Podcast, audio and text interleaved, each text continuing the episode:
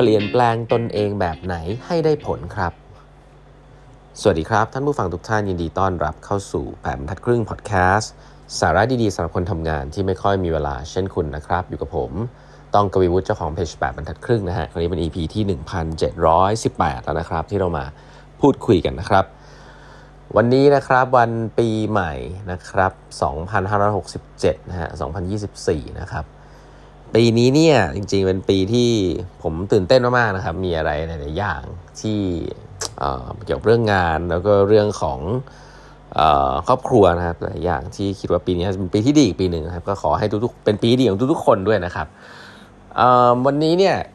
จะหลาย ๆ ท่านก็เริ่มที่จะเริ่มเขียนนะนี่ตอนนี้เต็มฟีดเลยนะฮะ New Year Resolution อะไรอย่างเงี้ยนะครับ ผมเชื่อเหลือเกินนะครับว่าจริง ๆ แล้วแน่นอนละนะการเปลี่ยนแปลงตัวเองอะ่ะ มันก็เปลี่ยนได้ทุกวันแหละนะครับตามทฤษฎีนะครับ แต่ว่าบางทีเราก็ต้องการ trigger point นะครับ เอ้ยวันนี้แหละดีเดย์นะครับ เราจะเปลี่ยนแปลงตัวเอง ผมว่ามันก็เป็นประโยชน์ของวันปีใหม่เนาะก็คิดว่าเออเป็นประโยชน์ที่ทำให้เรารู้สึกว่าเฮ้ยเราอยากจะทำอะไรให้มันดีกับตัวเองแล้วเราก็ทำมันนะครับซึ่งหลายท่านคงจะทราบดีนะครับ ว่าจริงๆแล้วสิ่งที่มันสำคัญที่สุดเลยนะครับ ในการที่จะทำให้ชีวิตเราดีขึ้นนะครับไม่ว่าจะแง่ไหนเนี่ยก็คือการเปลี่ยนแปลงพฤติกรรมนะผมเป็นคนที่เชื่อเรื่องนี้มากเนาะ ผมคิดว่าเรื่องของทัศนคติเนี่ยมันก็ช่วยเราได้บ้างนะทัศนคติที่ดีทัศนคติที่เอ่อมองโลกในแง่ดีอะไรอย่างเงี้ยนะครับแต่สิ่งเรื่องนี้ผมต้องบอกว่ามันเป็นเรื่องที่เปลี่ยนแปลงค่อนข้างยากนะมันมันไม่ได้อยู่ดีจะเปลี่ยนได้อะมันต้องให้เราผ่านประสบการณ์อะไรบางอย่างที่มันแตกต่างมันถึงจะเปลี่ยน การที่อยู่ดีคุณมาฟังพอดแคสต์แล้วก็บอกว่าอยากให้เปลี่ยนแล้วคุณก็เปลี่ยนเลยยากมากนะ ส่วนใหญ่แล้วมันจะเกิดจากประสบการณ์อันนี้คล้ายๆดีไซน์ทิงกิ้งเนอะเวลาสอนดีไซน์ทิงกิ้งเด็ก ๆ ที่มหาวิทยาลัยเนี่ยจะสอนเรื่องนี้เยอะคือทำไปก่อนนะครับอย่าเพิ่งคิดเยอะทัศนคติอะมันเปลี่ยนจากการให้เราผ่านประสบการณ์ที่ไม่เหมือนเดิมนะประสบการณ์ที่ไม่เหมือนเดิมเนี่ยมันเกิดจากการที่เราลงลองลงมือทำอะไรใหม่ๆ หรือว่าภาษาที่ผมพูดง่ายๆคือการที่เราลองเปลี่ยนพฤติกรรมอะไรบางอย่างง่าย ๆ นะครับเช่น เปลี่ยนพฤติกรรมการกินอาหารน่าเบื่อไหมเรื่องพวกนี้เปลี่ยนพฤติกรรมการกินอาหารจะให้ลดความอ้วน เปลี่ยนพฤติกรรมการออกกำลังกายเริ่มออกกำลังกายได้แล้วนะเปลี่ยนพฤติกรรมการเล่นโซเชียลมีเดียนะครับผมบอกได้เลยนะครับว่าพฤติกรรมเหล่านี้เนี่ยคือเบสิกเลย แล้วมันก็ทดสอบจิตใจคนมาก คนที่ผ่านเรื่องการออกกำลังกาย การลดอาหารหรือว่าการเลิกเล่นโซเชียลมีเดียบางอย่างไปได้เนี่ยจะรู้ว่าเฮ้ยมันไม่ง่ายนะแต่เมื่อผ่านมาแล้วเนี่ยชีวิตคุณจะเปลี่ยนไป มันไม่ได้เปลี่ยนเพราะว่าคุณเปลี่ยนสิ่งนั้นสิ่งเดียวแต่มันเปลี่ยนเพราะทัศนคติบางอย่างของคุณที่เปลี่ยนไปด้วยว่า คุณจะเชื่อในเรื่องของการเปลี่ยนแปลง มากขึ้นนะว่าไม่ได้อยู่ดีก็จะเปลี่ยนก็เปลี่ยนเลย มันต้องผ่านประสบการณ์บางอย่างเล่ามาซะยืดยาวเนี่ยเพราะว่าโมเดลของการเปลี่ยนแปลงพฤติกรรมที่ผมเชื่อแล้วก็ใช้อยู่อย่างเดียวมาโดยตลอด แล้วก็ผมคิดว่าชีวิตผมมาถึงขนาดนี้ได้ประมาณนี้ได้เนี่ยก็ก็เชื่อเรื่องนี้นะครับมันมันเป็นมันมันเป็นระดับที่ว่าเป็นเทคนิคเลยก็ได้นะก็คือว่าเวลาเราจะคิดถึงการเปลี่ยนแปลงอะไรสักอย่างเนี่ยผมมักจะคิดถึงมันเป็นโมเดลของหนังสือที่ชื่อว่า อะไรนะสวิตช์นะเป็นหนังสือของอาจารย์ที่แซนฟอร์ดเขียน 10 กว่าปีแล้วนะอ่านตั้งแต่เพิ่งออกมาจนตอนนี้ก็ยังคิดว่าเป็นหนังสือที่ดีที่สุดเกี่ยวกับเรื่องการเปลี่ยนแปลงนะชื่อว่าสวิตช์นะลองไปดูกันได้ของแดนกับชิปฮิตนะฮะเขาบอกว่าการเปลี่ยนแปลงสักอย่างเนี่ยมันเหมือนกับคนขี่ช้างนะคนเนี่ยคือ logic นะเรารู้อยู่แล้วแหละนะว่าต้องทำอะไรอะเราพูดถึงเรื่องออกกำลังกาย เรารู้อยู่แล้วนะว่าต้องทำคนเนี่ยก็คือ logic นะครับคนขี่ช้าง ช้างเนี่ยคือตัวสำคัญเลย ช้างเนี่ยคือ emotion นะครับ emotion ถ้าไม่ดีชนะ logic เสมอนะครับถ้า emotion โอเค บางที logic มันก็ช่วยพาช้างไปในที่ที่ถูกที่ควรได้ แต่ถ้าช้างอารมณ์เสียขึ้นมาเมื่อไหร่ emotion ไม่ได้ขึ้นมาเมื่อไหร่ ไม่ได้มีความอยากไม่ได้มี motivation ที่พอ คุณก็เปลี่ยนอะไรยากนะครับเพราะฉะนั้นเวลาคุณจะเปลี่ยนแปลงอะไรสักอย่างเนี่ยหนึ่งก็คือว่าคุณเชื่อมันก่อนในเชิง logic ว่ามันมีประโยชน์ ซึ่งผมว่าเรื่องนี้ คอนเทนต์ทุกอย่างในโซเชียลมีเดียช่วยคุณมากแล้ว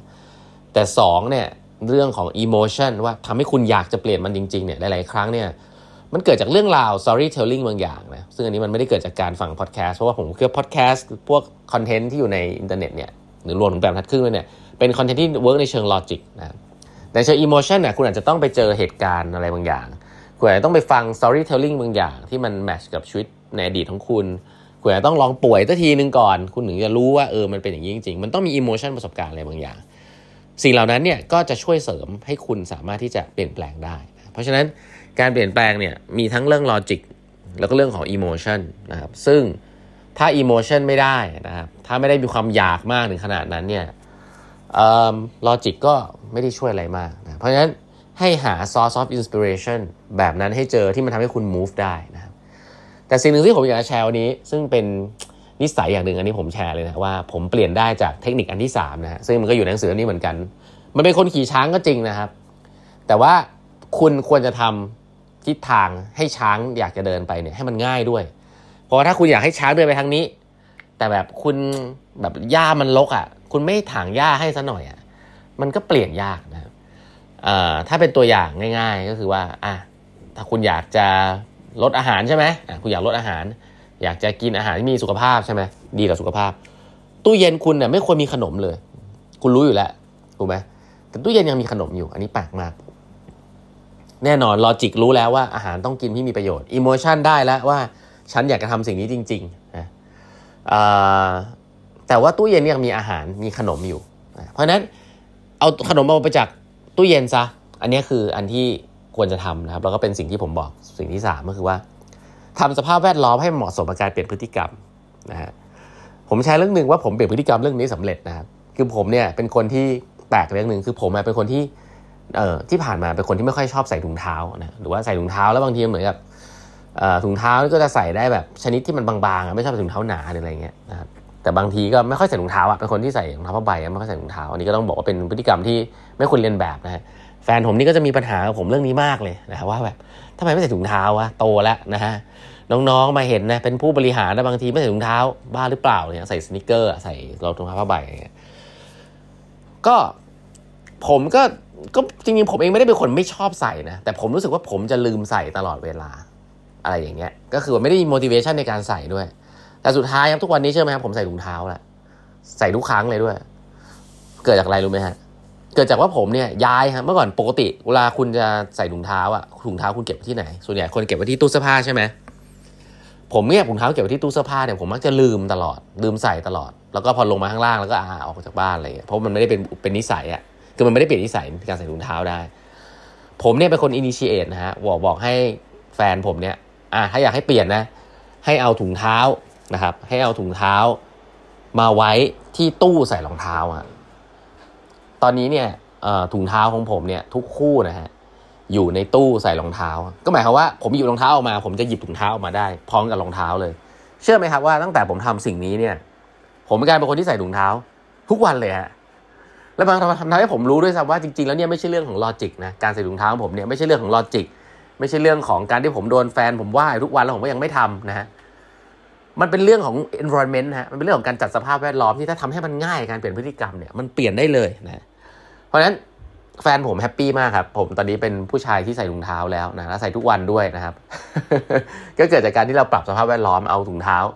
นะไปวางไว้ในที่ที่เป็นอยู่ใกล้กับรองเท้า เท่านั้นเองครับ ง่ายไหมลองนึกภาพชีวิตตัวเองดูนะครับว่ามีอะไรบ้างที่แบบแหมใช้ทั้ง logic แล้วใช้ทั้ง emotion แล้วมันก็ยังเปลี่ยนไม่ได้สักที